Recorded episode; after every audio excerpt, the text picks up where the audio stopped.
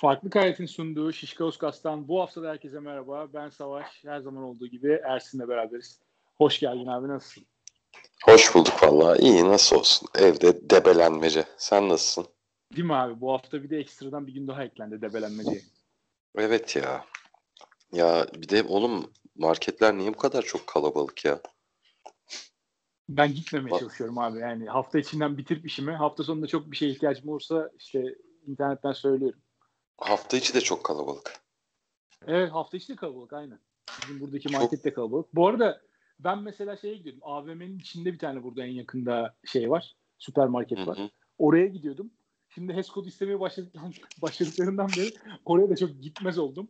Artık Niye lan? O, ya online'a döndüm. Bilmiyorum abi uğraşasım gelmiyor hiç. AVM'nin içine gir. Tekrar işte HES kodu soracaklar. HES kodu ver bilmem ne. Ya online'dan yapıyorum şimdi. Ya da bizim işte sitenin karşısında daha ufak bir market var. Oraya gidiyorum. Hı hı. Çok böyle büyük marketlere gidesim kalmadı yani son dönemde. Bizim Hacı Bakkal felaket ya. Dün yemin ediyorum girdim geri çıktım. Yani sen biliyor musun marketi? Kola dolabına kadar sıra vardı anasını satayım ya. Abi Hiç o görmediğim şeyler. dizayn edilmiş ki yani içerisi cehennem olsun diye dizayn edilmiş. O bakkalda 10 kişi varken bile kalabalık duruyor orası. Evet ya. Ama yani kadro 6 aydır aynı şekilde devam. Hiç hastalanan olmadı. Helal olsun. Hacı Bakkal dikkat ediyor demek ki virüs işine. Ya da Market ya da var ama çaktırmıyorlar. Yani bu kadarını yapacaklarını zannetmiyorum ya. Kalabalık bir kadro var çünkü içeride. Rotasyon iyi. Yani kadro iyi kurulmuş. Ee, nasıldı bu hafta? Şimdi araya yılbaşı girdi. Farklı gündemler girdi. Ama yani zevkli, çok güzel bir e, maçla kapattık ilk önce Euroligi seneyi. Onu çok güzel maçla konuşalım. kapattık. İnşallah 2021 yani Milano CSKA maçı gibi zevkli zevkli bir e, Euroleague Euroleague'e sahne olur diyelim yani. Ne diyelim bilemedim. Öyle garip bir maçtı ki sen izledin değil mi maçı? Full izledim. Full izledim. Evet. Yani maçın maçın kalitesi üst düzey. Rekorlar içeren bir maç. Ee, inanılmaz istatistiklere sahne olan bir maç. Onun dışında Mike James zaten işte bu sene Euroleague'de en çok konuşulmayı hak eden oyuncu. Mike James'in e, dalgalı performansı ve yine Mike James gibi maçı e, bitirişi gerçekten hikayesi bu kadar yoğun olan bir maç ben hatırlamıyorum uzun zamandır Euroleague'de. Çok farklı ve çok keyifliydi. Kesinlikle çok keyifliydi. Maç e, ya gerçekten çok güzel bir maçtı öncelikle. Karşılıklı basketlere sahne olan bir dördüncü çeyrek vardı özellikle. Orada iki tarafta hamleler yaptı maçı kazanmak adına. Maçın sonunda e, önce Mike James'in saçmalaması. Yani faulü almışken yanılmıyorsam 2 saniye ya da 3 saniye gibi bir süre varken iki servis atış atıyorken e, ikinciyi kaçırmak istedi bilerek. Milano'ya süre kalmasın ve tam sahadan topu potaya atamasınlar diye. Ama ikinciyi kaçırmaya çalışırken direkt topu panyaya çarptırdı ve top çembere değmediği için Milano'ya kenardan e, mola alarak başlama şansı doğdu. Orada büyük saçmaladı. Ve o pozisyonda da Kyle Hines'e çok İki serbest atış. Milano. Evet, Savaş iki atış serbest atış arasında yani. hayır hayır şey yani James'in iki Hayır, serbest atış arasında diyorsun. çok çok kısa değil mi? İlkini soktu abi hakem topu verdi lank diye fırlattı panyaya. Orada Yani- böyle bir panik yaptı ya. Çok saçmaladı. Gerçekten hiç beklemediğimiz bir hareketti. Yani James'in böyle kritik anlarda bazen e, nasıl diyeyim böyle saç yolduran hareketlerine tanık olmuşluğumuz vardı. Bu tarz bir hareket ben çok beklemiyordum açıkçası. Orada şahsen atmasını beklerdim. Sen orada mesela atar mısın on- kaçırır mısın? Ben mi? Ee, molası da var rakibin kaçırırım. Rakibin molası var kaçırırım diyorsun. Yani ben orada Hı. en kötü ihtimalle e, üçlü iyi savunur, rakibi ikiliye yönlendiririm diye düşünür atardım şahsen. Çünkü yani bir sayı ve 2-3 saniye var. Bilemedim ya. Abi Gerçi şöyle. tam bir üçlük atmaya zorluyorsun. Orada Şöyle, şimdi- Doğru diyorsun. Ee, Şimdi mesela 6 saniye olsa mesela kesin atarsın zaten de hayır. Yani şey süre 3 saniye. Şimdi ikisini soktun mola fırsatı verdin. Rakip her türlü üçlüye zorlayacak. Ee, faul yapma riskin de var. Rakibe 3 atış verme şansın da çok yüksek orada. O yüzden bence burada kaçırmak daha mantıklı. Çünkü top çembere değer değmez başlıyor. E reboundu karıştıracak yani. Delicesinin hücum reboundu almışsın maçta. Öyle de bir şey var. Rakibi reboundlarda ezip geçmişsin. E, rakibin biliyorsun e, şey rakibe en ağır bastığın yer e, uzunların fiziği. Yani serbest atış sonrası şeyi karış şey ortalığı karıştırmak için fırsatın da var. Yani o yüzden çok şey değil kaçırmak bu maç özelinde. Ve genelde de öyle bence. Bu kadar az süre kaldığında eğer rakibin mola şansı varsa. Ama olmasaydı rakibin molası olmasaydı her türlü atardı. 3 saniyede gelecek olan gelsin başım üstünde ne yapayım abi uzatmada kazanırım yani.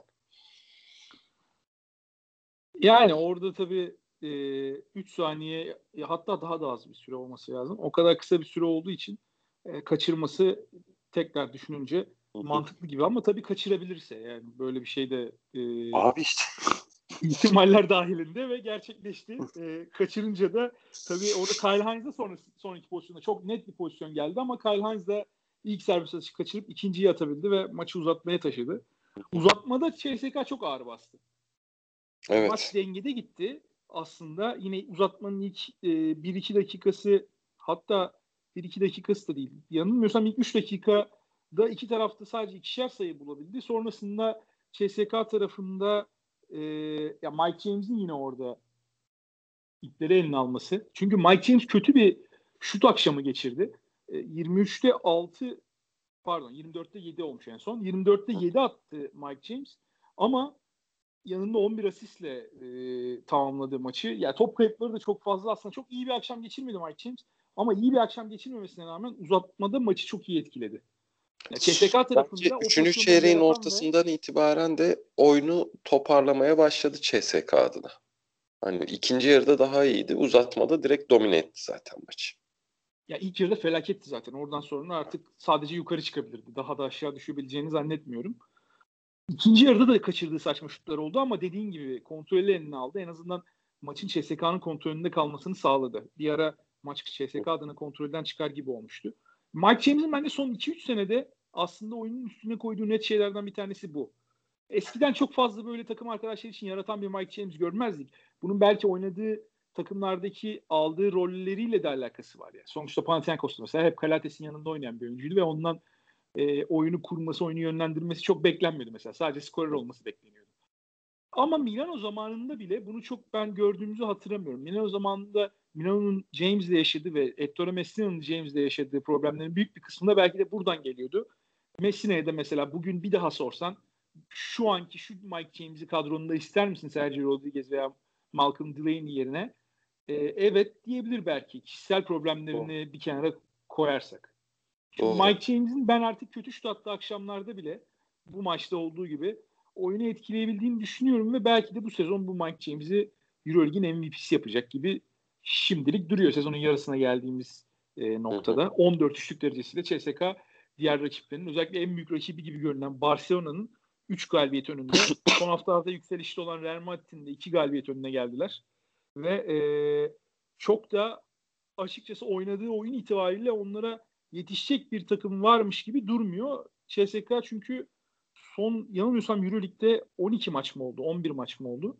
Böyle bir galibiyet serisi yakaladılar yani. Gerçekten müthiş bir form grafiğine sahipler ve bu arada e, bu galibiyet serisinin içinde çok etkileyici galibiyetleri de var. Yani CSK işte Anadolu Efes'e 35 sayı fark attı. Bayern Münih gitti deplasmanına yendi sezonun flash ekibi.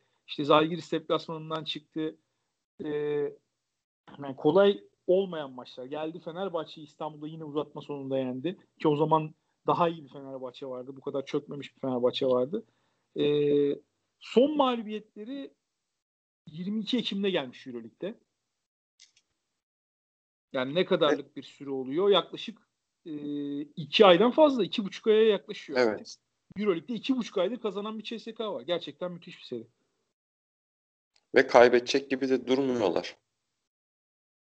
Yani öyle de bir şey var. Yani oyunun oyundan tamamen bu CSK kopar dağılır. Hani zaten kadro kalitesi olarak buna izin vermiyor da oyun olarak da hep çok güçlüler. İşte çok kötü attıkları bir maçta çok kötü attıkları bir maçta hücum reboundlarını domine ettiler ve bunu hani rakibin zaaflarını yani genelde bu seviyede çok güçlü takımlar devamlı kendi oyunlarını oynar. Rakiplerin zaaflarını çok fazla düşünmezler ama CSK işte rakiplerinin zaaflarını da iyi çalışan ve oraları da kadro kalitesiyle iyi uygulayan bir takıma dönüştü.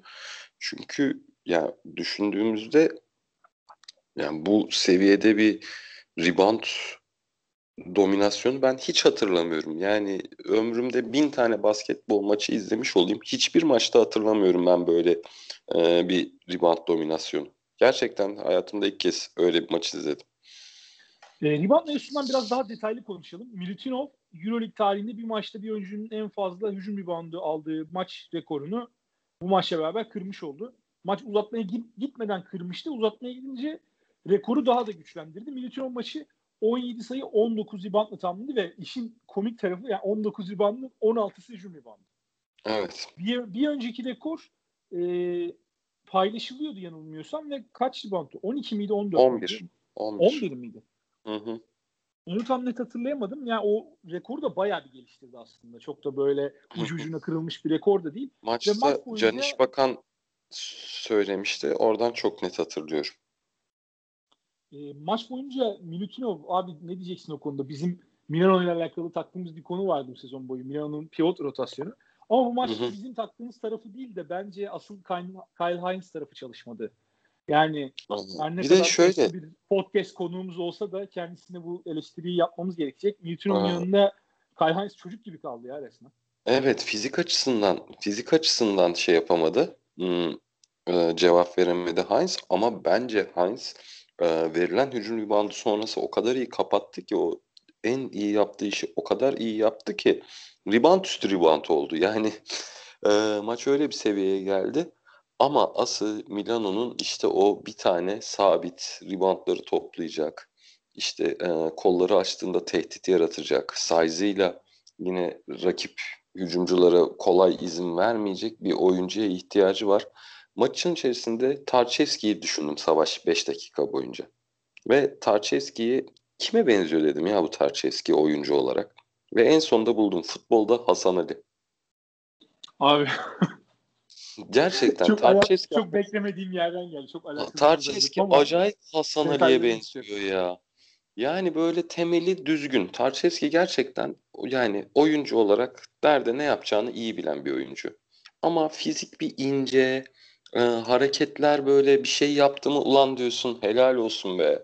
Hareket bu, bu adamdan böyle bir şey gördük falan. Ama hakikaten bu kadar ben Hasan Ali'ye benzeyen işte oyunun içindeki eksiklikleri, yani bir şeyler yapmaya çalışıyor. Evet rolünü uygulamaya çalışıyor ama yetmiyor. Yani bir yerden fazlası çıkmıyor ve e, öyle olunca da işte Milano aslında uzun rotasyonunda işte güzel bir güzel dizilmiş bir rotasyon. Bence Brooks'una kadar.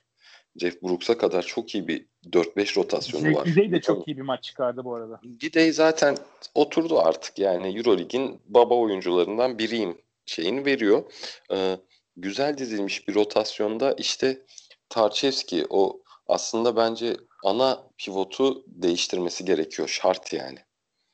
Keşke keşke bir şekilde Milutinova onlar gidebilmiş olsaydı çok daha başka bir Milano görürdük. Onlar e, büyük paralı hamlelerini Kyle Hines'dan yana kullandılar. Aslında burada CSK'yı biraz takdir etmek lazım. Yani Kyle Hines'dan zamanında çıkıp bence daha dinç, daha e, yükselişte olan bir oyuncuya gitmeye karar verdiler. Açıkçası orada CSK'nın yaptığı hamle daha ileri görüşlü, daha vizyoner bir hamle olarak benim dikkatimi çekiyor.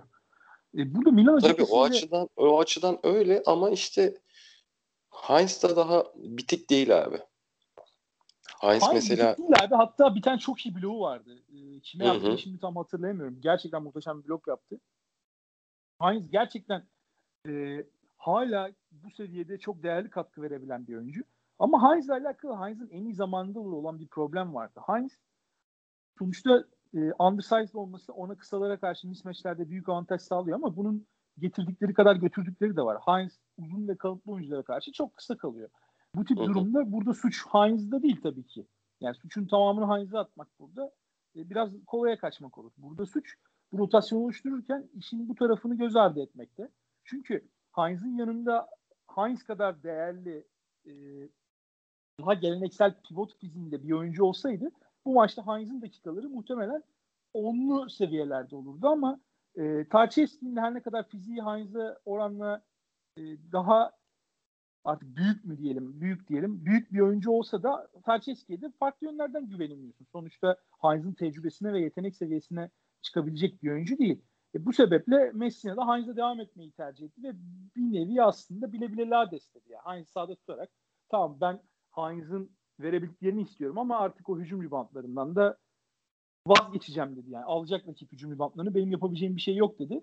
Şu kadro yapısı içerisinde bu bence doğru karar. Çünkü sen orada Heinz'dan vazgeçersen muhtemelen maçın hücum ribantlarına da kalmayacaktı. Tarçevski ile e, CSK'nın ikili oyunlarda hedef olarak çok daha fazla zarar verebilirdi Milano savunmasına.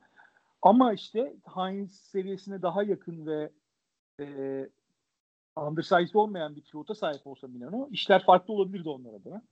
Milano tarafında ben sana şeyi soracağım ya. Yani Kevin Panther'ın eline takımın kaderini bu kadar bırakmak sana doğru geliyor mu? Her ne kadar Panther iyi bir sezon geçiriyor olsa da istatistiklerine bakıyorum abi. 31 dakika oynamış. Ya 14'te 6 atmış. Buraya kadar okey. Fena değil. Ya 17 sayıyla bitirdi maçı. Kritik yerler. şutlar soktu. Kritik Aynen, yerlerde. yerlerde önemli şutlar attı. Ama yani 17 sayı, 0 rebound, 1 asist, 1 top bir top kaybı, bir top çalma. İstatistik kağıdı bu kadar. Yani sayı atmak dışında oyunun diğer yanlarında hiçbir katkısı olmayan bir oyuncu. Panther.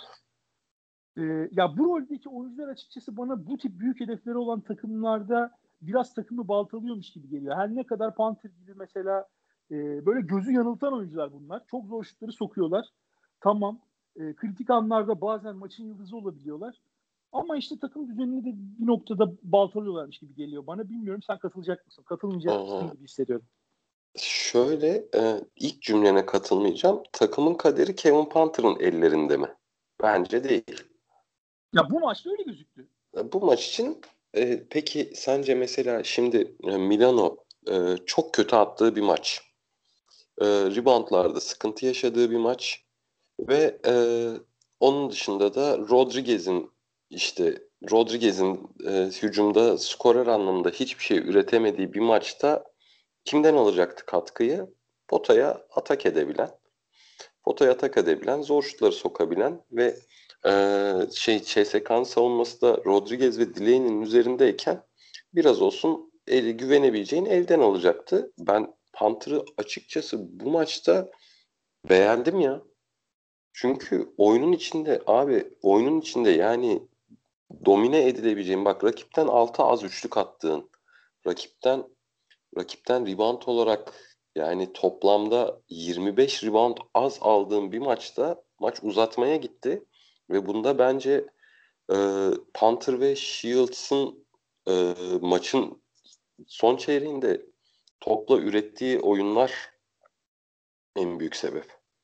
Ben katılmıyorum sana. Tam tersi beklentinin bence beklentinin çok çok üzerinde.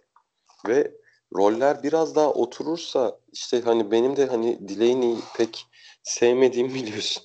Ee, Delaney'nin Delaney'nin de biraz daha oyunun içinde daha artı yazan katkılar vermeye başlarsa Panther bence o yüzdeleri de oturtur. Yani çok top top elindeyken de üretebiliyor işte.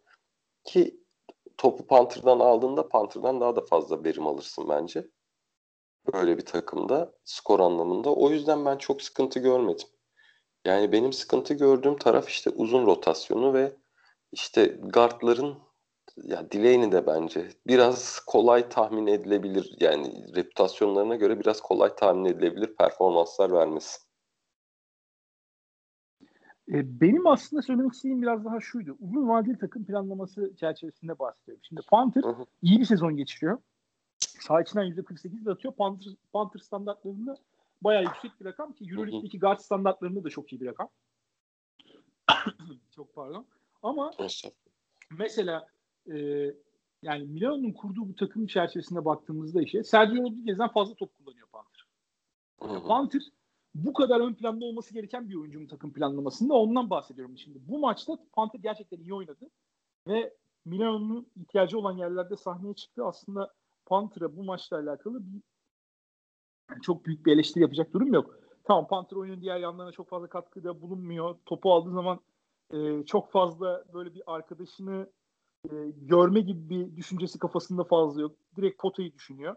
Çok böyle e, yani tünel vizyona sahip bir oyuncu. Benim Panther'la alakalı eleştirim bu, bu, bu tip bir oyuncu acaba bu kadar yüksek e, nasıl diyeyim yani bu kadar yüksek hacimli kullanmak uzun vadede Milano'yu istediği yere götürür mü? Onu ben merak ediyorum. Çünkü Malcolm Delaney Milano'nun en fazla şut kullanan oyuncusu. İki numarada Panther var. Yani Delaney kabul edilebilir ama Panther'ın ben aynı e, noktada aynı seviyede olacak bir oyuncu olduğunu hala düşünmüyorum. Her ne kadar bir sürü geçiriyor olsa da.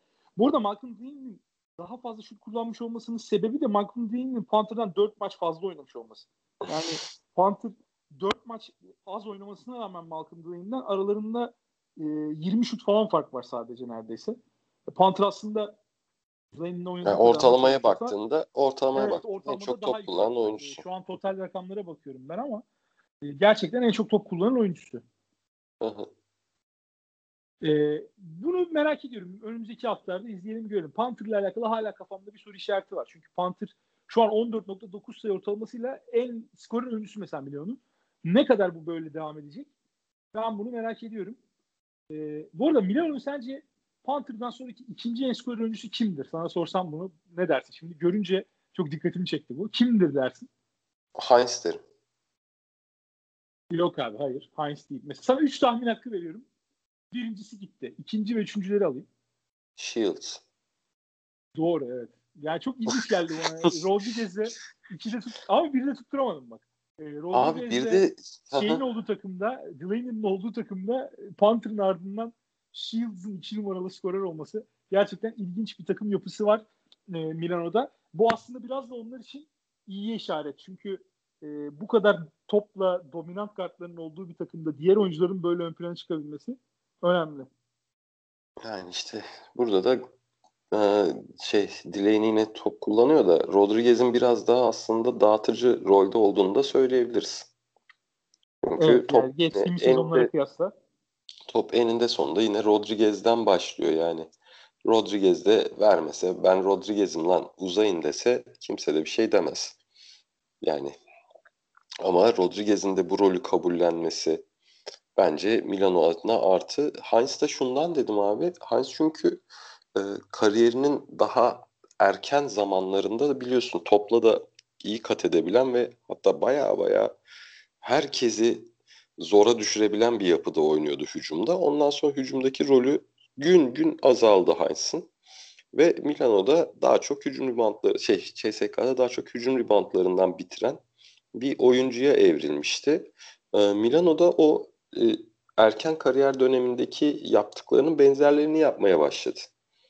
O da benim için açıkçası şey ıı, ilgi çekici. Yani Heinz dememin sebebi buydu. Heinz skora daha fazla katkı veriyor ve yüzdeli oynuyor.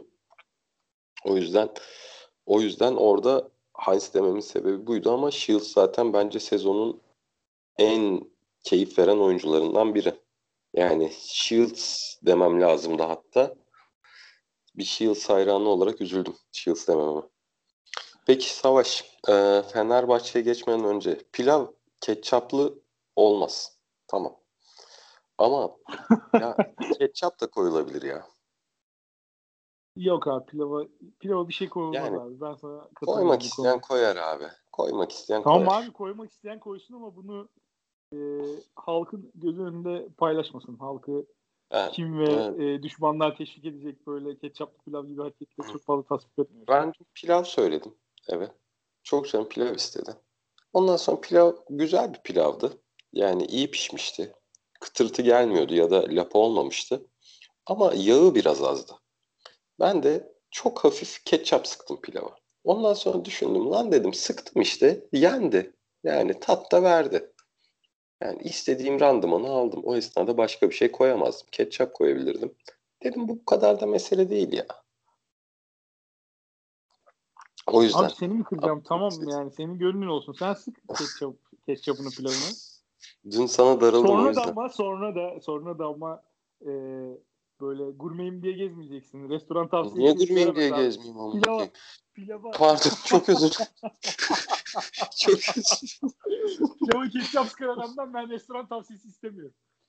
Valla ister iste ister isteme. Ondan sonra gidersin. Gidersin Veldanlara bayılırsın. Veldanlara bayılırsın 150'şer lira. Bir çorba bir ana yemeği. Abi Veldan'a ben- hayatımda yani iki kere falan gitmemişimdir toplasan yani. Hiç öyle sevdiğim bir yer değil yani. Çünkü Bana tavsiyeleri ben veriyorum. Abi peki tamam. Ya benim aslında bir gurmelik bir olayım yok. Ben yani çok fazla yemek seçiyorum ama yani e, orta bütçede orta bütçede o fiyata göre iyi lezzetleri iyi bulurum yani. Benim olayım budur. Abi şöyle bir tespitim var bu konuyla alakalı. Genelde hayatının bir döneminde mesela ben de böyleyim. Hayatının bir döneminde veya işte şu anda e, fazla yiyen, fazla yemiş, işte kilolu diye tabir edebileceğimiz insanlar böyle nasıl e, Kevin Panther çok fazla şut atarak skor yapıyor. Çok fazla yedikleri için böyle bir doğal bir içten gelişen bir natürel gurmelik geliyor insana ya. Tabii canım. Tabii canım Hacimden kazanıyorsun yani. Böyle volüm şuturlar var ya. Smith mesela. Öyle düşün. Öyle öyle. Hani bir öyle. Mesela Vedat Milor, Vedat Milor gurmenin LeBron James ise sen de hani işte böyle bir ucundan böyle ben de arada atıyorum diye hani sürekli atıyorum en azından bana da böyle arada denk gelir diye bir J.R. Smith'lik yapıyorsun yani. Doğru. Ya bir şey diyeceğim. Ya mesela ben balık deniz ürünlerinden pek anlamam. Hatta hiç anlamam yani. Yani işte gurmeliğin de gurmeliğin de tacıdır deniz ürünlerinden anlamak ama ben oralarda hiç yok. Ama iyi kebap nedir? 10 tane kebabı koy önüme, birer lokma ver. En iyisini seçerim ya. Adana kebabının. Bak o kadar eminim yani. En ideal yani Vedat de ki Ersin bunu seçti. Helal olsun der ya. Helal olsun der. En iyisini seçmiş. Peki son sorumu soruyorum sana sonra Fenerbahçe Tamam. e, maçına geçelim. Masterchef'i kim kazanır? Yani ben dünkü puanlamaları görmedim. Ee, Ben çok görmedim. farklı oldu mu? Ha, ol, dur bir bakalım mı? Ya son Puanlamaları. oyuna girmeden önce bir baktım. 2 puan Barbaros öndeydi. Son 3. oyuna girerken. Hı hı. Çok fark açılmamıştı diye tahmin ediyorum ya da kafa kafaydı herhalde. Yani iki güne yaydıklarına göre programı çok fark açtırmamışlardır zaten diye düşünüyorum. Bana da öyle geliyor aynen. Ee, o yüzden Serhat diyorum ya. Ben de. Yani gönlüm Serhat'tan yana. Benim de öyle. Benim de öyle. Ama ikisi de sevdiğim yarışmacılardı. İkisi de sevdiğim yarışmacılardı. Yani Barbaros'a bazen yazılan senaryo biraz abartı oluyordu ama ikisi de düzgün insanlardı ya. Şey değildi yani. Öyle kuliste muliste işleri yoktu. Biliyorlardı gideceklerini. Gittiler de valla. Kafası çalışan adamı severim. Bu Evet, adamlar programın başından- ne olduğunun farkındaydı. Evet, programın başından belliydi bu adamların sonuna kadar gideceği gibi geliyor Özellikle da. Serhat'ın. Özellikle Evet. Serhat. Diyelim ve Dur. e, off topic takıldık biraz. Şimdi tekrar Euroleague'e dönelim. Ee, peki ben sana bir Fenerbahçe- soru soracağım şimdi. Fenerbahçe'ye girerken dünkü Galatasaray maçının ışığında bir soru sorarak başlamak istiyorum. Çünkü Asvel maçı hani Fenerbahçe iyi görüntü verdi ama Asvel'in hani biz bütün Euroleague sezonu takip ettiğimiz için belki insanlara biraz ışık olabilmiş olmuş olabilir maç ama Asvel'de Fenerbahçe'ye en sorun çıkaracak iki oyuncusu yoktu. Yabusele ve Fol. Ee, onun ışığında yani Asvel'i biraz hani ben pas geçmek istiyorum. Sen yine de konuş tabii de. Ee, şöyle bir soru soracağım Galatasaray maçının özelinde. Guduric point guard. Olur mu? Galatasaray maçında da zaman zaman gördük Kuduric'e. Çok kullandı. e, bence 15 dakika haddinden fazla o sorumluluğu veriyor ya.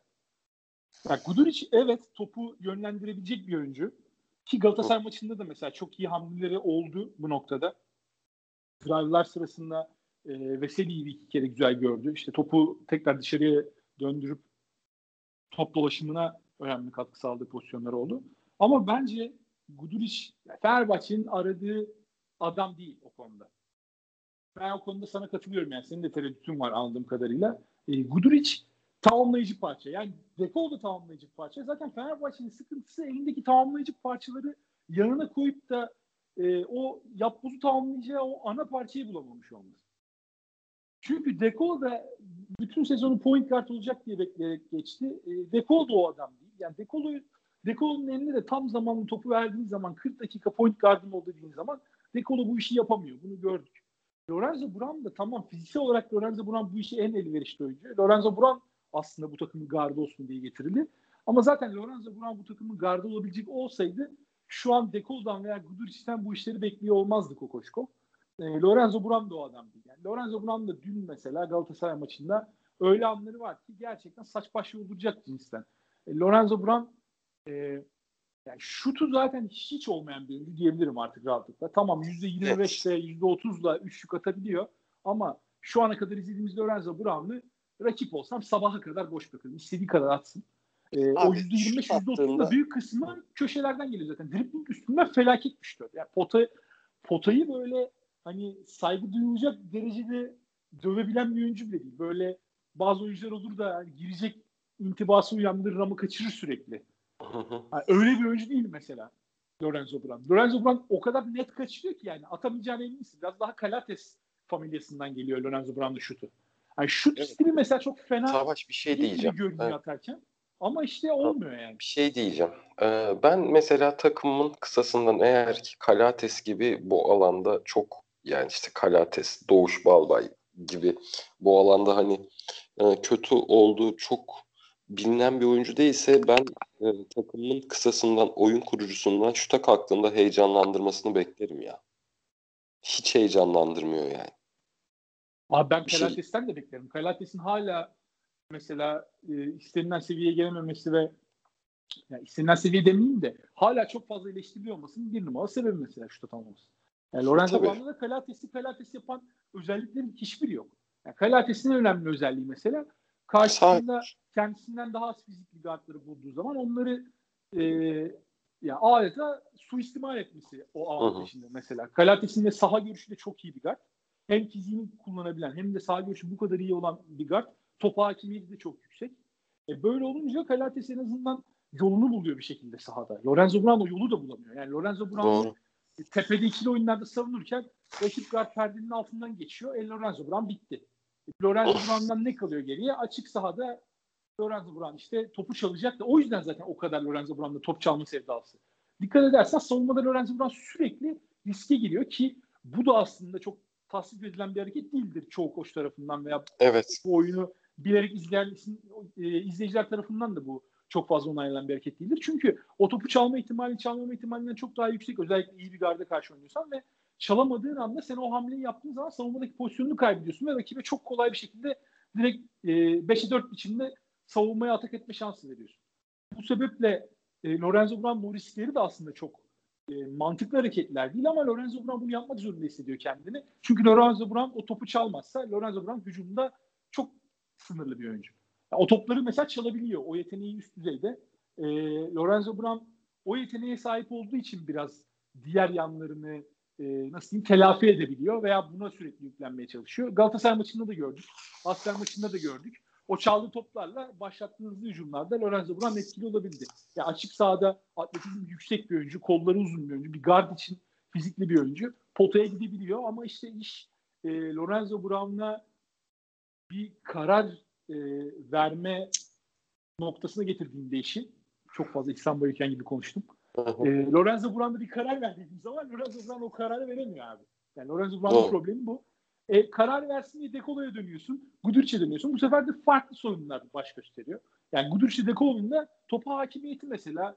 Ya hadi Dekolo'nun yüksek top hakimiyeti ama Dekolo'nun da farklı işte problemleri var. Dekolo da çok fazla top kaybına yatkın bir oyuncu. Yani Dekolo'ya topu verdiğin zaman sen 10 hücumu yönlendir dediğin zaman o 10 hücumun 3'ünden top kaybı çıkıyor. Bu sefer de rakip bir anda ritmini buluyor. O kaptığı toplarla e, hücuma çıktığı zaman. Yani Fenerbahçe'nin elinde gerçekten iki ucu keskin bıçak bir durum var ve Fenerbahçe o aradığı gardı bence bu sezon bu takımın içerisinde çıkaramayacak. Alex Perez geldiğinde de benzer şeyler konuşacağız gibi geliyor bana.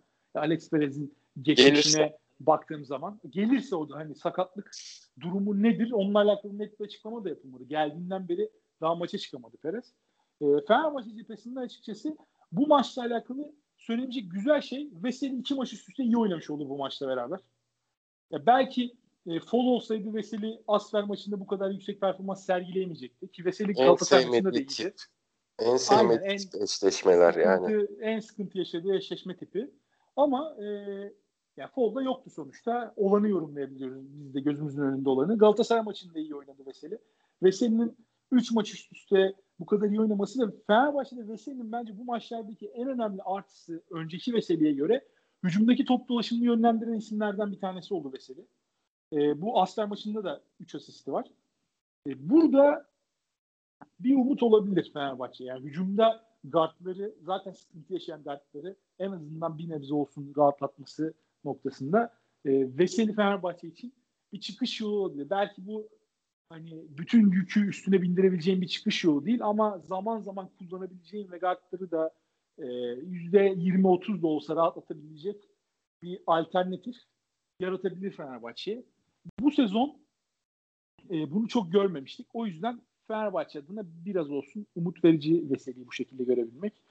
Ee, sen, sen ne diyorsun? Sana atayım. Çok konuştum ya. Ee, şimdi sezon başından beri biz herhalde bu sene 17 çift maç haftaya 11. 12. programımız falan.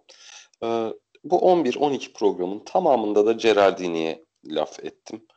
Ama bu kez Gerardini'yi överek girmek istiyorum. Dechampierre konusunda.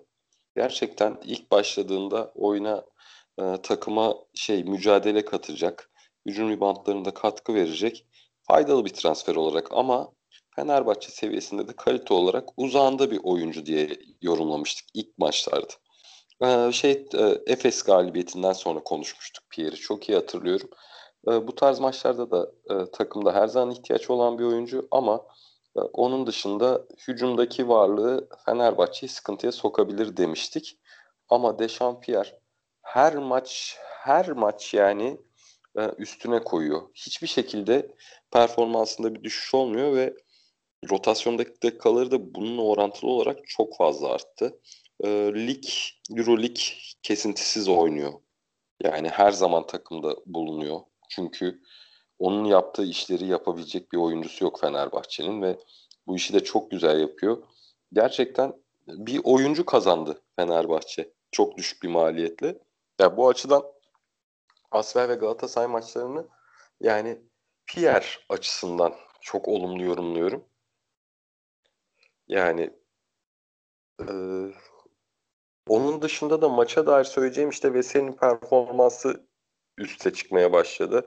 Senin hep isyan ettiğin bir şey var. E, Bartel 4 numara olmuyor.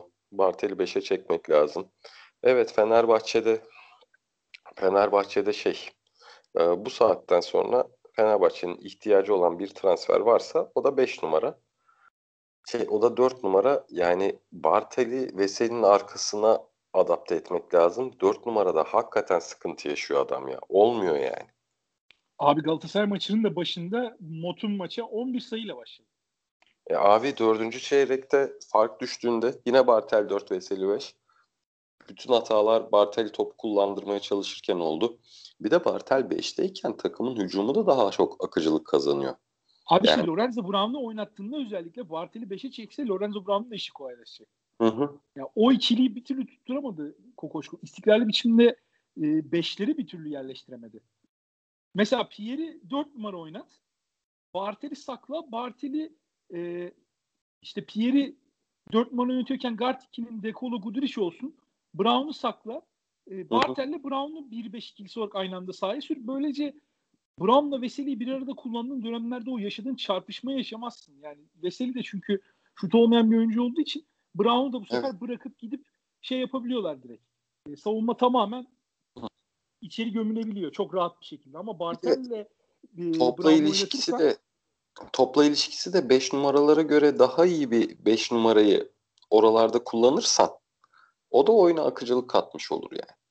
Ve Bartel 5'teyken gerçekten bunu çok fazla gördük. Artık bence e, neden buna çok fazla yürümüyor, neden hala ısrarla bu rotasyonu bu şekilde kullanıyor, neden kafasında Bartel'i 4'e kodladı ve e, bu kodlamada hiçbir değişiklik uygulanmıyor ben anlamıyorum ya.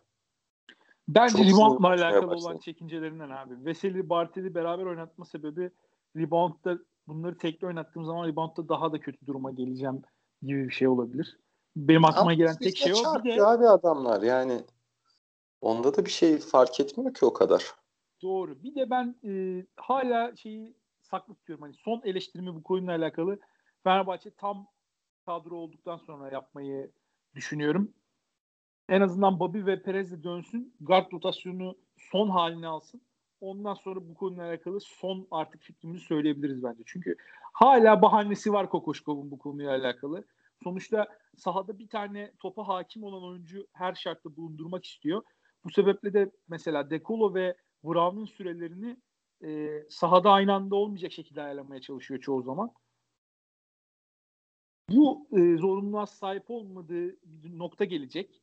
Perez de geldiğinde, Bobby de geldiğinde Fenerbahçe'nin artık hani net guard diyebileceğimiz 3-4 tane oyuncusu olmuş olacak ve bu oyuncuları nasıl kullanacağı belki de Fenerbahçe'nin e, sezonun geri kalanındaki kaderini belirleyecek. O zaman bu konuya tekrar döneriz bence. Burada Pierre'le alakalı bir şey söyleyeyim. Ben sezon başında şey dediğimi hatırlıyorum ya. O konuyla alakalı biraz böyle krediyi alacağım kendime. E, Pierre Efes maçını gerçekten çok iyi oynamış sezonun başındaki. Ve orada şey demiştik hani sayı atmadan gerçekten muhteşem bir maç oynadı. İki sayıyla mı bitirmişti o maçı ama neredeyse 9 rebound 10 rebound mı ne almıştı. Ve evet. çok kritik anlarda kritik hamleleri vardı. E, Pierre sayı atabileceği pozisyonlara giriyor. Bunlar girmeye başladığı zaman Pierre bir üst seviyeye çıkacak dediğimi hatırlıyorum ben orada. E, Pierre gerçekten bunu yaptı ya. Yani Pierre o pozisyonlara giriyordu sezon başında. Yine sırt dönük oynuyordu. Bitireceği pozisyonları yakalıyordu ama onları daha bitiremiyordu. Artık e, Covid sonrası basketbola verilen aradan ötürü mü kaynaklanıyordu yoksa Fenerbahçe yaptığı geçiş mi böyle yeni takım sancıları mı? Ama Pierre yavaş yavaş hücuma dahil oldu ve Pierre o e, dokunuşu yakaladı kendi adına hücumda özellikle. Hı hı. Ve Pierre e, bir üst seviyeye geçti ve Pierre'in geleceği bence Euroleague'de özellikle bu kadar iyi rebound olabilen bir oyuncuyken 4 numarada. E, ben Pierre'in kesinlikle yani Veseli ile beraber 4 numarada daha fazla denenmesi gerektiğine inanıyorum. Çünkü Fenerbahçe rebound vermeye devam edecek. Bu rebound probleminin kadro içinde bir çözümü yok ama Pierre'le e, Veseli 4-5 ikilisi oynuyorken Fenerbahçe e, hücumda hücumda diyorum pardon savunmada Fenerbahçe daha aktif bir takım haline geliyor.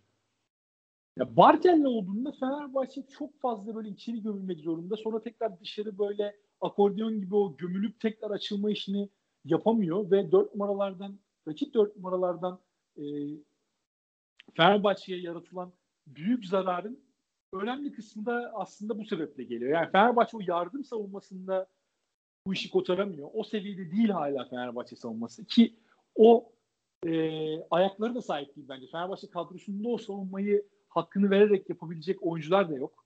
Yani özellikle sen e, Dekolo'yu büyük sürelerde sahada tutmak zorundaysan, e, Ulanovas bu kadar kötü durumdaysa, işte yok Edileri bu kadar oynatıyorsan, e, senin kadronunda aslında yatay çabukluğu ve savunma zekası aynı anda ikisi birden yüksek olan çok fazla oyuncu yok demek oluyor bu. Guduric bu konuda biraz Kokoşkov'un imdadına yetişti. Yani Guduric ne zaman yardım yapması gerektiğini, işte e, nerede tekrar adamına dönmesi gerektiğini Fenerbahçe ortalamasının üzerinde bilen bir oyuncu. Öyle diyelim. Bu aslında aldığı basketbol eğitiminden ve geçmişinden de kaynaklanıyor. Hem sırf ekolünden çıkmış olması işte sonra Fenerbahçe'nin en iyi savunma yaptığı dönemde o kadronun bir parçası olması ve Obradovic'in aslında nasıl bu işleri yaptığını e, öğrenmiş olması.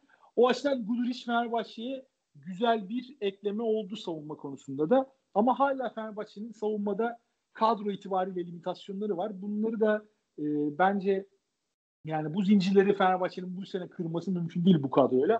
O yüzden yani ne olursa olsun kısaların çok kolay geçiriyor.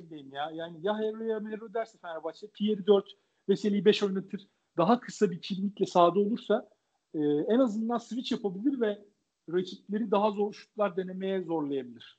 Yani rebound belki yine verirsin ama en azından rakibin o temposunu bozarsın, rakibi ritme sokmazsın. Fenerbahçe bu haliyle bu kadar e, ya o konvansiyonel savunmayı yaptığın zaman işte yok Bartel e, çıksın veya Veseli işte tepede mesela perdeden çıksın sert bir şovap yapsın sonra geri dönsün işte e, domino taşı gibi her oyuncu birbirinin arkasından doğru yardım yapsın falan. Bunlar genelde Sasha Vezenkov üçlükle sonuçlandı mesela işte Olympiakos maçında. Veya Galatasaray maçında Motum üçlükle sonuçlandı. sonuçlandı. Yani bunlar Fenerbahçe'yi yaralayan şeyler bence savunmada ki Fenerbahçe'nin en çok yara aldığı noktalarda genelde buralar oldu. Boş üçlükler Fenerbahçe'nin verdiği. E, Fenerbahçe'nin içeri gömülmeyeceği bir savunmaya dönmeye ihtiyacı var bence. Bu kadro dahilinde de ben başka bir e, alternatif göremiyorum. Yani Pierre ve Veseli'yi daha ağırlıklı uzun ikisi olarak kullanmak dışında. Aa, şimdi Savaş e, lafını kesecektim. Lafını kestirmedin öncelikle. Gerçekten bu konudaki azminden dolayı tebrik ediyorum seni. Ee, Veseli'nin 5 olduğu dönemlerde Ulanovas'ı 4 kullanmak sence kötü bir tercih mi olur? Ee, Pierre ve Bartel'le biraz daha akıcılık. 4-5'te Pierre Bartel daha akıcı. Ee, Veseli Ulanovas'la da hücumda pota altında yükü Veseli'nin üzerine bırakıp biraz daha rakibi dışarıya püskürten bir savunma kötü mü olur sence? Ama buradaki Ulanovas oyuncuyu... bildiğimiz Ulanovas olsa evet. yapabilirsin bunu belki ama bu sezonki Ulanovas'la ben işte e, buralarda böyle bir sanmıyorum. dokunuş böyle bir dokunuş oyuncuyu kendine getirebilir mi diye bir sen konuşurken öyle aklımdan geçti. O lafını işte bir şunu katacaktım. Bunu bir konuşur musun diye ama helal olsun hakikaten. Ee, ben bunu da Fenerbahçe'nin hücumda daha akıcı e, olabilmesi anlamında uygulanabilir bir şey olduğunu düşünüyorum. E, Veseli 5, Veseli 5, Ulanovas 4, Pierre 4, Bartel 5. Pierre 4, Bartel 5'te hem rebound sorunu çok yaşamazsın hem de potaya daha hızlı e, gidebilirsin rakip potaya diye düşünüyorum kendi adıma. Abi, Bu açıdan bana çok mantıklı. Katılıyorum. Yani Ulanovas'ı Fenerbahçe o işi gösterene kadar denemeye devam etmek zorunda. Çünkü önemli yatırım yaptığı bir oyuncu. Kokoşkov'un da sezon başı planlarında e, yüksek derecede olan bir oyuncu. Öyle 5-10 dakika oynasın diye alınmadı Ulanovas ama artık işin geldiği nokta o. Yani Asfer maçında Ulanovas 13 dakika oynadı. Kokoşkov denemeye de devam edecektir Ulanovas'ı. Ama Ulanovas da o işi şu ana kadar hiç göstermedi. Yani tek yük. Sezon başındaki ilk iki maçta Ulanovas fena değildi. Sonrasında bir daha kimse haber alamadı Ulanovas'tan. O işi gösterirse tekrar rotasyonundaki sürelerini kazanabilir. Sonuçta o rotasyonda hala o fırsat var. Fenerbahçe'nin her ne kadar son haftalarda Pierre iyi oynuyor diyoruz. Veseli fena değil artık kendini buluyor diyoruz ama mesela Bartel de o mağlubiyet serisindeki Bartel değil. Mağlubiyet serisindeki Bartel daha iyiydi Fenerbahçe'nin son iki kazandığı maçta. Ben valla e, Asfer maçındaki Bartel'i beğendim Savaş. Yok abi be, yani iyiydi. Kötü, kötüydü demiyorum Hı-hı. ama mesela o mağlubiyet serisinde hücumunda Fenerbahçe'nin belki de bir numaralı oyuncusu. Ee, peki sana bir şey soracağım. Bir fırsat var. Kesilemeyecek oyuncular yok Ulanovas'ın önünde. Bir gün iyi bir maç çıkarırsa o süreleri de alabilir tekrar. Yani Ulanovas'ın form bulması lazım. Bu gerçekleşir mi? Ya orası bizi aşan bir durum. Yani Ulanovas ne oh. yaşıyor? Ulanovas'ın bu sıkıntıları sadece takımla mı alakalı ben onu da bilmiyorum. Ulanovas ne yaşıyor? Yani Ulanovas mesela Zalgiris'te oynuyordu uzun süredir. ilk defa Litvanya dışına çıktı. Belki de yani psikolojik sorunlar, mental sorunlar yaşıyor. Yani bunu da bilemiyoruz. Bir şey diyemiyorum bu konuyla alakalı. Ee, ya sevdiğim bir oyuncuydu Ulanovas ama bu sezonki performansından ötürü ben de herkes gibi hayal kırıklığı yaşadım. Benim sevmediğim bir oyuncuydu. Evet. Ama bu kadar beklemedim. Evet evet. Ya bir şey diyeceğim. Ee, ikimizin oyuna e, ikimizin oyuna bakışı ne kadar farklı birbirinden ya. Ben var ya full estetik kaygı olmuşum anasını satayım ya. NBA olmuşum ben. Abi estetik kaygı önemli bir şey bence. Oyunun büyük bir e, alanını kaplayan şey ama yani estetik kaygıya sahipken o oyunda ufak farkları yaratan şeyleri de unutmamak gerekiyor bence. Ulanovas mesela o ufak farkları yaratan adamlardan bir tanesiydi Euroleague'de. Ama işte e, bu sezon hiç göremedik neredeyse. Hı hı. Ya bu arada bir şey diyeceğim abi. Şimdi e, camın kenarından yapıyorum programı. Hani biliyorsun benim evin e, ana cadde gördüğünüz stat yolundaki. E, ya bir tanenizde bir trafik kurallarına uyun be. Polis kırmızı ışıkta geçiyor. Aa, motorlar ters şeritten devam ediyor falan. Felaket bir curcuna var şu an. İnsanlar sokağa çıktılar yine. Ortalık karışmış. Yani Efes'te de bu curcunanın olduğunu söyleyebilir miyiz Savaş? Bek- bekliyordum var ya artık seni tanıyorum. Cümleye başlarken curcuna dedikten sonra dedim buradan bağlayacak bu bir şekilde. Geliyoruz yani. Efes'te... söyleyebiliriz ya. Yani iyi manalı kaos hani iyi anlamda bir kaos vardır ve bir de kötü anlamda kaos vardır ya. Bazı takımlar bu kaosu bilerek yaratır ve o kaosun içinde yaşarlar. Hı-hı. Mesela işte Baskonya mesela o kaosla yaşayan bir takım bence veya Alba Berlin o gerçekten o kaosla yaşayan bir takım. Ama yani Efes bir kaos yaşıyor maç içinde dönem dönem ve bu kaos dönemlerin hiçbiri Efes'in kendi isteğiyle yaratılmış kaosları olmuyor. Yani bu maçta da mesela Real Madrid o kaosu bile isteye e, Efes'in üstüne getirdi ve maçı aldı götürdü o kaosu dördüncü çeyrekte. Yani Efes'in hiç istediği tarzda bir maç olmadı. Zaten burada 65 sayıyı gördüğün zaman direkt yani Euroligi senede 5 kere izleyen bir insan bile der. Larkin zaten tek başına yeri geliyor 50 sayı atıyor neredeyse. Bu takım 65 sayı attığına göre bir şeyler yolunda gitmemiş. Yani Larkin 7 sayıda kaldığı bir akşamda. İçin tek çift taneleri çıkan oyuncu olduğu bir akşamda ki 16 sayıyı 16 şutta attı Misic. Yani bu çift taneleri çıkmasan da olurmuş birader e, performansı gibi bir şey aslında. Yani felaketti bence Misic. 6'da 0 üçlüktü zaten. Bence bu çok kötü bu arada ciddi bu diyorum yani. şutunu bulamadı. E, bu maç da o maçlardan bir tanesiydi. Yani Efes'in iyi bir var mı? Yani. Bobo. Ya Bobo da işte Misic Larkin çok kötü olduğu e, bir Hı-hı. akşamda onlardan biraz rol çaldığı için hadi Boboa da bugün fena değildi diyebiliyorsun. Ama, Ama işte abi, onun üçüncü dışında... çeyrekte geri düşebilirdi Efes. Boboa tuttu Efes oyunda. O yüzden diyorum. Boboa'nın skora doğru, katkısı. Doğru. Yani Larkin maça 5 sayıyla başladı. Bir 2 artı 1 bir tane de e, turnike yanılmıyorsam. Evet. Ve maçı 7 sayıyla bitirdi. Ya yani 38 dakikada 2 sayı attı Larkin. Yani. Ya 29 dakika oynamış. Hadi bunun e, oynadığı süresini sayalım. 27 dakikada 2 sayıda kaldı Larkin. Yani ilk 2 dakikasından sonra sahada kaldı. Gerçekten yani Larkin'i bu sezon anlamak biraz güç. Çünkü bu maça baktığımda mesela maça başlayan beşleri düşünüyorum. Lasso o kadar korkmuştu ki Larkin'in geçen haftaki performansından. Ya bunu hissedebiliyorsun. Tamam bunu çıkıp da Lasso söylemiyor. Ama sahaya çıkan beşten hissedebiliyorsun. Real Madrid maça başlarken tamamen rakibi düşünerek başladı maça ve son haftalarda inanılmaz oynayan bir e, Walter Tavares var. Hadi tamam bunda şeyin de etkisi vardır. Real Madrid e, çok geç saatte pazar günüydü yanılmıyorsam bir Barcelona maçı oynadı. Hı hı. ACB'de. O da e, son ana kadar çekişmeli giden bir maçtı. Orada da Tavares uzun süre aldı. Ama yani tamam yorgunluk da var yani. E, son haftalarda işte maçlar uzatmaya gitti. Atina'da oynadıkları maçlar Panathinaikos, Olympiakos maçları ikisinde de Tavares çok uzun süreler aldı. Belki biraz dinlendirmek istedi diyebilirsin. Ama yani maça başlarken Lasso o kadar hissettirdi ki Larkin'in önlem aldığını. Real Madrid'in maça başladığı 5 e, Alosen ki bu sezon çok fazla süre almayan bir oyuncu. Hücumda hala çok bekleni veremeyen bir oyuncu ama atletik bir oyuncu. Larkin karşısında da fena durmadı. Çok kısa süre almış olmasına rağmen. E, Fabian Kozör yani bu kadar adamı e, atleti bir arada sahaya koyuyorum. Yanlarında da bir tane yaratıcı olsun bari gardı. İşte Trey Tompkins, Usman Garuba ve Alberto Abaldi. Burada iki tane önemli bence şey var. Bir tanesi e, Laprovittola veya Sergio Yul'den bir tanesini ilk beşe koymamış olması ki bu iki tane ana yaratıcısı aslında şu anki kadroya baktığımız zaman. E, ikincisi de 5 numara Tavares tercih etmemesi de kısa bir 5'te sahada olması.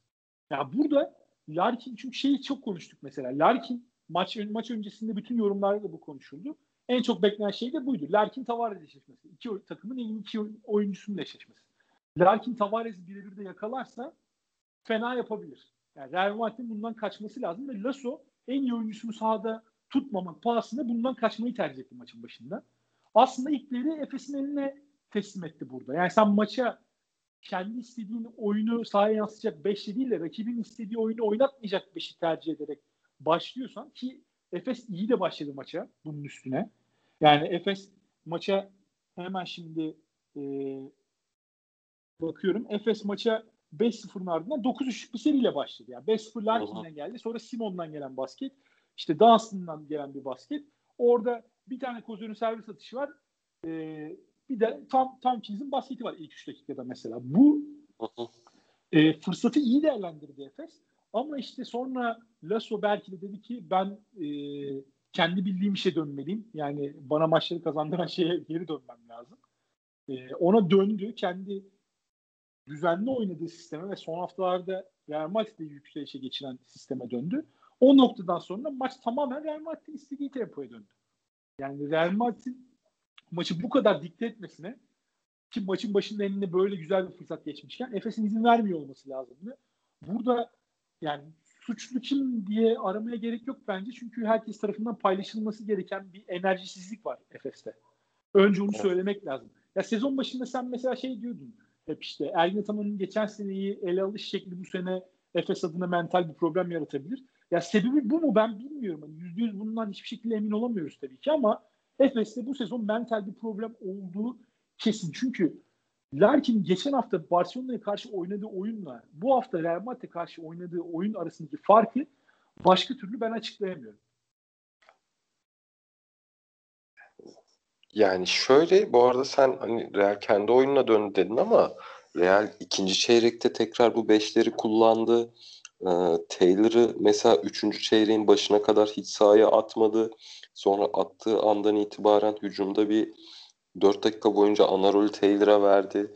Carroll'ı çok fazla kullanmadı. İkinci çeyrekte Carroll bir iki tane kaçırdı diye hatırlıyorum. Ee, ondan sonra maçtaki bitirici rolü Carroll'a verdi. Aslında bence Lasso var ya santim santim işledi maçı. Saniye saniye işledi yani. O açıdan şey görmüyorum ben. Ee, Real Madrid'in planını tamamen kendi oyununa döndü olarak görmüyorum. Yine maç önü planına döndüğü anlar oldu. Efes'in işte buradaki sıkıntısı ne oldu? Efes'in buradaki sıkıntısı ne oldu? Plyce'ın olmaması. Real'in o ikinci çeyreğin başında şeye döndüğü, e, tekrar kısa beşe döndüğü yerde Ergin tamam belki Plyce'lı Plyce'ı sahaya atabilecek durumda olsaydı Real bu beşe hiçbir zaman dönemezdi. E, Ergin Ataman da e, Dunstan yine fizik itibariyle e, kısa beşlere karşı hücumda aşırı tehdit olabilen oyun tarzı itibariyle bir oyuncu, bir pivot değil. Yani Dunstan'ın hatta Panzehir'i kısa beş diyebiliriz. E, e, o yüzden o yüzden Ergin Ataman da işte Singleton'ı beşe atıp Moerman'ı 1-2 dakika 5'te kullandığını hatırlıyorum. Yanlış hatırlıyor da olabilirim. Ee, onun dışında işte Sertaç'a yine süreler verip biraz ama Sertaç'ın da işte orta mesafesinden falan yararlanıp aslında yine hep işte kısa beş oyunları oynayarak cevap vermeye çalıştı.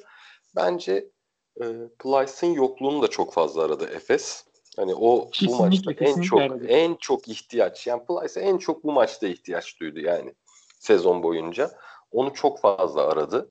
Ee, onun dışında ne söyleyebiliriz? Mental sıkıntı belli.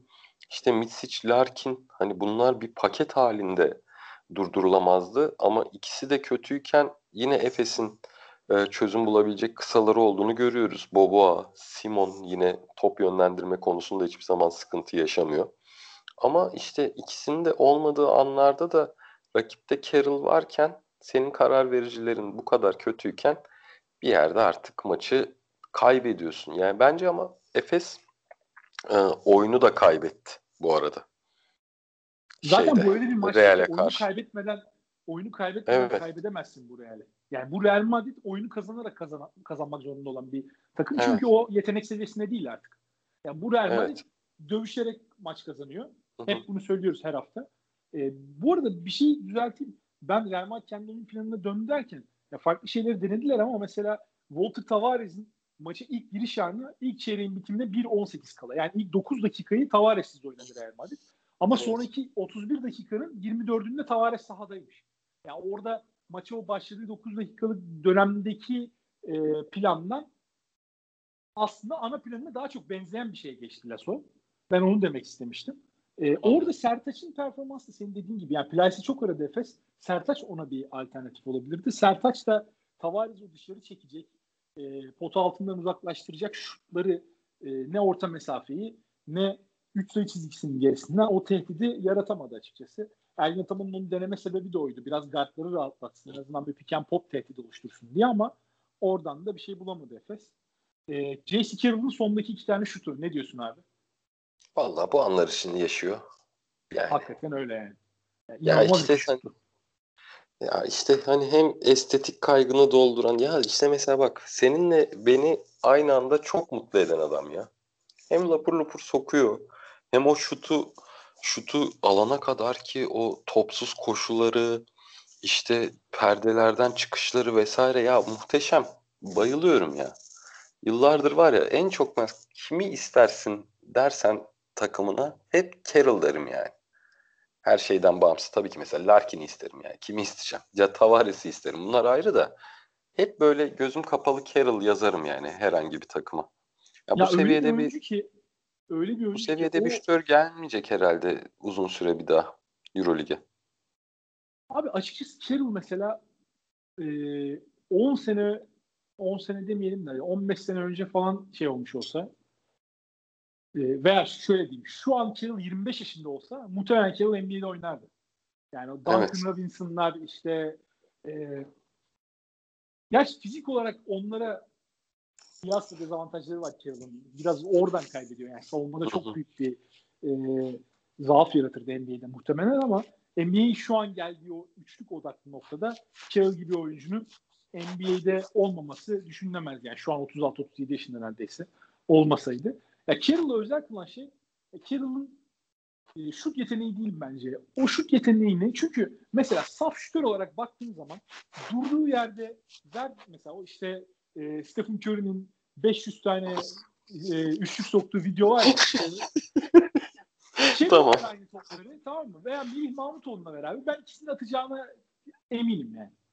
Öyle diyeyim sana. Ama önemli olan zaten o şutları sokabilmek değil. O şutları maç içinde o e, özellikle Carroll özelinde topsuz hareket sonrası sokabilmek. Yani Carroll üçlük çizgisi civarını 3 tur attıktan sonra o topu alıp uzunun üstünden neredeyse potayı görmeden o şutu sokabiliyor ki bu yani bence dribbling üstünden atılan şuttan bile daha zor bir şey bu. Bence de. Yani o sonrası 7-8 metreden üçlük atmaktan daha zor bir şey bu. Yani potayı görmüyorsun neredeyse. Bütün enerjini neredeyse sarf etmişsin. Enerjinin %70'ini 80'ini e, topsuz hareketle savunmacını kaybetmek için sarf etmişsin. Onun üstüne bir de gelip e, topu alıp doğru yerde o doğru perdeden çıkıp potaya bakıyorsun ve çok zor bir pozisyonda topu hiç yere de vurmadan çünkü yere vurursan kaçıracağını biliyorsun o yüzden yere de vurmamak zorunda Jesse Carroll topu. O pozisyonu kovalıyor sürekli. Yani topu yere vurmadan atabileceği pozisyonu kovalıyor. Ee, orada alıp o şutu atabiliyorsun ve maçın o anında atabiliyorsun. Gerçekten inanılmaz. Ya iki tane soktu bir de çok kritik. Real Madrid'de e, her zaman yani kimsede olmayan bir silahı kullanma şansını veriyor Jesse Carroll. Bunu söyleyelim. Ee, eklemek istediğim bir şey var mı iki takımla alakalı? Eklemek Yoksa- istediğim eklemek istediğim bir şey var abi. O da şey e, e, Efes'in Efes'in aslında Real Madrid maçında hani mental olarak sıkıntıları var dedik ama Efes'in mücadele anlamında Real Madrid maçında da hiçbir eksiği yoktu. Hani onu bir eklemek istiyorum. Yani mental sıkıntı aslında biraz rollerin paylaşımı, hücumda da ritmi bulamamayla kaynaklı. Ben e, Efes'in mücadele azmini ve savunma performansını Real Madrid maçında beğendim. Hani bunu söylemek istiyorum. Kora kora bir mücadele oldu maçta. O açıdan bence de eksik. Evet evet. Ama işte hücumdaki o kırılganlık yani Efes'in ritmini geçen seneye kıyasla çabuk kaybetmesi bence Efes'in asıl mental kırılganlığı oradan geliyor. Evet. Bu konuda da hemfikiriz sanıyorum. Deyip son bir e, özel mansiyon ödülü benim de biraz izlediğim bir maç. E, ikinci yarısını özellikle. Bayern Münih, Barcelona. Yani Bayern resmen Barcelona'yı denize döktü. Her ne kadar Brandon İzleyemedim maçı maalesef. ee, abi yani maçı izleyemediysen de bir ara Wade Baldwin'in highlightlarına veya maçın özetine bir yerlerden bak. Wade Baldwin zaten haftanın MVP'si oldu. Ee, yani muazzam bir sezon geçiriyor. Aklıma gelen ilk şey bu, bu, Baldwin'i gördüğüm zaman yani birincisi geçen sene oynayan adamla Olympiakos'ta o rotasyon içinde kaybolup sahaya bile çıkamayan zaman zaman adamla bu adamın aynı insan yani olmama ihtimali bayağı yüksek gibi geliyor bana. Bilmiyorum artık çip mi taktılar bir şey yaptılar yazın belki de. İlk aşıyı e, Baldwin'e yapmış olabilirler. Ondan şüpheleniyorum. E, yani bir de koç ne kadar fark yaratıyor. Yani Trinkieri bu Bayern takımını resmen sen Lasso dedin ya maçı işledi diye. Yani bu Bayern takımının sahada yaptığı her hareketi, Bayern'in her saniyesini ilmek ilmek işleyen bir koç var başlarında. Ve bu da yani en başta tabii point guard'ın sayesinde gerçekleşen bir şey. Ve burada hem Trinkieri e, Baldwin'e büyük bir yardımda bulundu. Onun etrafına doğru parçaları koyup Baldwin'e başarılı olması için gereken e, ortamı sağlayarak hem de Baldwin bence kendisine e, verilen güveni boşa çıkarmadı. Yani şimdi mesela hep şeyi konuşuyoruz ya. O bana çok ilginç geliyor. Hep böyle guardların şut olması gerektiğini konuşuyoruz. Ya yani Wade Baldwin'e bakıyorum. Sezonun belki de en iyi performansını sergileyen guard şu anda Euroleague'de. Ve %28 ile ya pardon evet şimdi Hı-hı. onun arkasına koyalım da yani en belki de sürpriz çıkışını yapan isim. Ee, %28 ile üçlük atıyor Baldwin. Nasıl oluyor bu peki? Yani etrafın doğru parçaları koyduğunda olabiliyor ve oyuncunun yanlış karar vermemesi gerekiyor. Yani Baldwin e, kendi profilindeki oyunculara baktığımız zaman o açıdan o açıdan bence çok ayrışıyor. Yani Baldwin'in e, sahada böyle çok fazla ipini koparıp da oyun planının dışına çıktığını, çok böyle çıldırdığını işte veya çok saçma sapan top kayıpları yaptığını. Tam zaman zaman yüksek top kayıplı maçları var. Ama yani çok böyle e, nasıl tarif edeyim? İşte Lorenzo Brown tarzı oyuncuları görüyoruz. Bazen öyle top kayıpları yapıyorlar ki kafanı kaşıyorsun maçı izlerken böyle Lan bu nasıl olur diye. Böyle bir şey mi olur diye. Yani mümkün değil. Üçe bir gidiyor işte. E, turnike atmaya çalışıyor kendi pas pası vermek yerine. Turnikeyi kaçırıyor. Veya işte orada saçma bir pas denemesi yapıyor. O pası dışarı atıyor. O şey var ya Savaş. Siyah beyaz görsel var ya e, adam ellerini boynuna götürüyor. Allah'ım sabır ver. Aynen aynen. Yani tam, tam işte o aslında. Yani Baldwin bu, profil, bu profilden uzak bir ve bunun da aslında çok yüksek yüzdeyle şut atamayarak e, başarabiliyor olması takdire şayan gerçekten. Ve e, yani gitmesi gereken bir yol var bence kesinlikle. Tam iyi bir skorer kesinlikle. Pozisyonu için çok iyi bir skorer. Ama e, oyunu yönlendirme noktasında biraz daha ileriye gidebilir. E, bence Bayern'in de gidebileceği yeri aslında bu belli. Çünkü hem Baldwin'in şutunu geliştirmesi hem de orada o saha görüşünü yani o ona e, savunmanın ona toplanan dikkatini e, nasıl değerlendirebileceğini biraz daha öğrenmesi Bayern'i bir üst noktaya da taşıyabilir. Onlar tabii kendinden beklenenin çok üstünde bir başlangıç yaptılar sezona. Biraz daha böyle sallantılı olacak dönemler olacaktır. Ama kesinlikle Bolden bence e, ya bir üst seviyeye çıkabilecek bir oyuncu olduğunu, Euroleague seviyesinde yıldız olabilecek bir oyuncu olduğunu gösterdi. Bu gelişmeleri kaydetmesi şartıyla diyeyim. Ve Barcelona'da da yani e, koç değişti ama problemler aynı. Guard da değişti. Kalates işte Hörtel gitti artık kadro Kalates geldi ama sezon başından beri seninle konuştuğumuz problemler hala devam ediyor. Çok fazla birebire dayalı bir takım. Hücumda e, durağan bir takım. Çok fazla hareketlilik yok. Yani Real Madrid yendiler mesela hafta sonu ama Real Madrid yenerken de çok öyle bu kadronun hakkını veren bir oyun oynadıklarını söylemek güç. Yine bire bire bakan, e, yıldızlarıyla ölüp biten bir Barcelona var. Yani Higgins iyi olduğu gün, Mirotic iyi olduğu gün yaşayan bunlar yokken bir tip giden bir Barcelona var. Ya Saras'la Pesic arasında şu ana kadar 17 hafta oldu. Ben sahaya yansıyan bir fark göremedim açıkçası. Belki ağır bir e, laf olacak bu ama yani sahaya yansıyan bir şey göremedik. Hiç hiç. Niye ağır olsun canım? Hiçbir fark yok ki geçen seneki Barcelona. Daha bile kötüye gidiyor savunma anlamında. Sezonun yani. geri kalanı ne getirecek? Görelim. Ee, yani. Diyelim. Valla ben de Baskonya Valencia maçını izledim. Ee, ama e, Baskonya'nın geri dönüşünü biraz hatırlıyorum. Ama çok da hatırlamıyorum. Dört gün geçti üstünden ya. Abi yani yılbaşında da artık bilmiyorum sen ne kadar içtin de yılbaşı da araya girince tabii evet, e, insanda evet. bir şey oluyor böyle. Ufak çaplı bir hafıza kaybı yaşanabiliyor. Bu arada haftaya umarım hani sağlığımız, saatimiz, enerjimiz yerinde olur. Haftaya şey konuşacağız değil mi? İlk yarının ödüllerini dağıtacağız. Herhalde bir Baldwin'le de spoiler'ı vermiş olduk diye evet. baş diye evet. şey yapayım ben. Diyelim yani çünkü, ve şöyle ona şöyle bir ekleme yapacağım. Ben şimdi bu hafta yapacağız diye konuşmuştuk ya. Hani biraz daha interaktif, insanlardan da en iyi beşleri alacağımız bir yayın yaparız diye konuşmuştuk.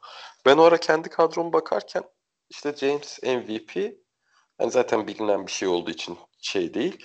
Ee, ondan sonra yanına da Baldwin'i koyarım diyordum. Baktım index rating'de de 15. sırada. Yani istatistiğe de aslında aşırı yansımayan işte bu dediğin gibi o kaçan şutlar ondan sonra bu kadar sorumluluk takım sorumluluğu üzerinde olduğu için yaptığı top kayıpları ama yani özellikle oyunun oyunun karar vericiye kaldığı, hücumun karar vericiye kaldığı anlarda o kadar doğru hareket ediyor ki Baldwin. Gerçekten mest ediyor yani. Umarım böyle devam edersin Wade diyerek kapatalım mı?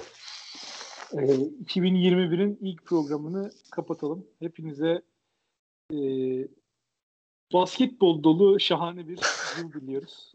Biraz 90'lar evet, 90'lardan 90'lar bir kapanış geldi.